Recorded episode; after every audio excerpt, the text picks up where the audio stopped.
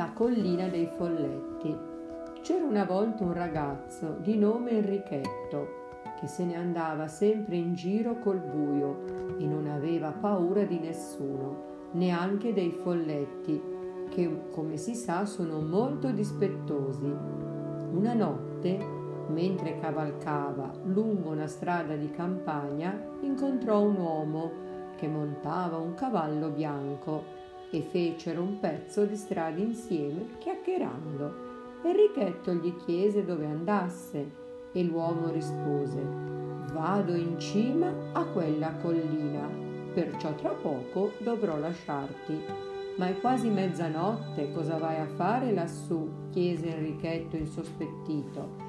Ecco, non dovrei dirtelo, ma devo sbrigare una faccenda con i folletti tu però non parlarne con nessuno, altrimenti potresti metterti nei guai. Poi spronò il cavallo e prese una stradina che saliva su, su, su lungo il fianco del colle, augurando la buonanotte al suo compagno di strada. Figuriamoci, si disse Enrichetto, non penserà che io ci caschi, solo i bambini credono ai folletti e io non sono più un bambino da un pezzo. Secondo me c'è dietro qualcosa. Così decise di seguire l'uomo per vedere cosa avrebbe combinato. Legò il suo cavallo a una pianta di biancospino e si incamminò lungo il sentiero, cercando di star dietro al cavallo bianco che trottava davanti a lui. Cammina, cammina, finalmente arrivò in cima al colle ma dell'uomo non c'era traccia.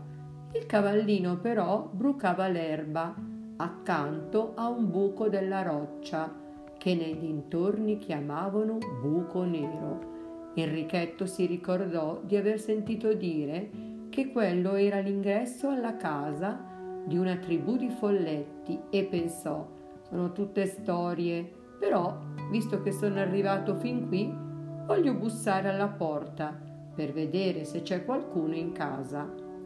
Prese una grossa pietra e la lanciò nel buco con tutte le sue forze, tendendo l'orecchio per sentire come rimbalzava contro le pareti rocciose. Poi sporse la testa sull'apertura, aspettando che il sasso toccasse il fondo. Ma quello tornò su a tutta velocità e colpì Enrichetto in faccia con tanta violenza da farlo rotolare giù per la collina. La mattina dopo trovarono il giovanotto disteso accanto al suo cavallo, con il naso rotto e un occhio nero. Dell'uomo con il cavallo bianco non c'era traccia e nessuno ha mai saputo quali affari dovesse combinare con i folletti. Quanto ad Enrichetto, da quel giorno smise di andarsene in giro di notte sia a piedi che a cavallo.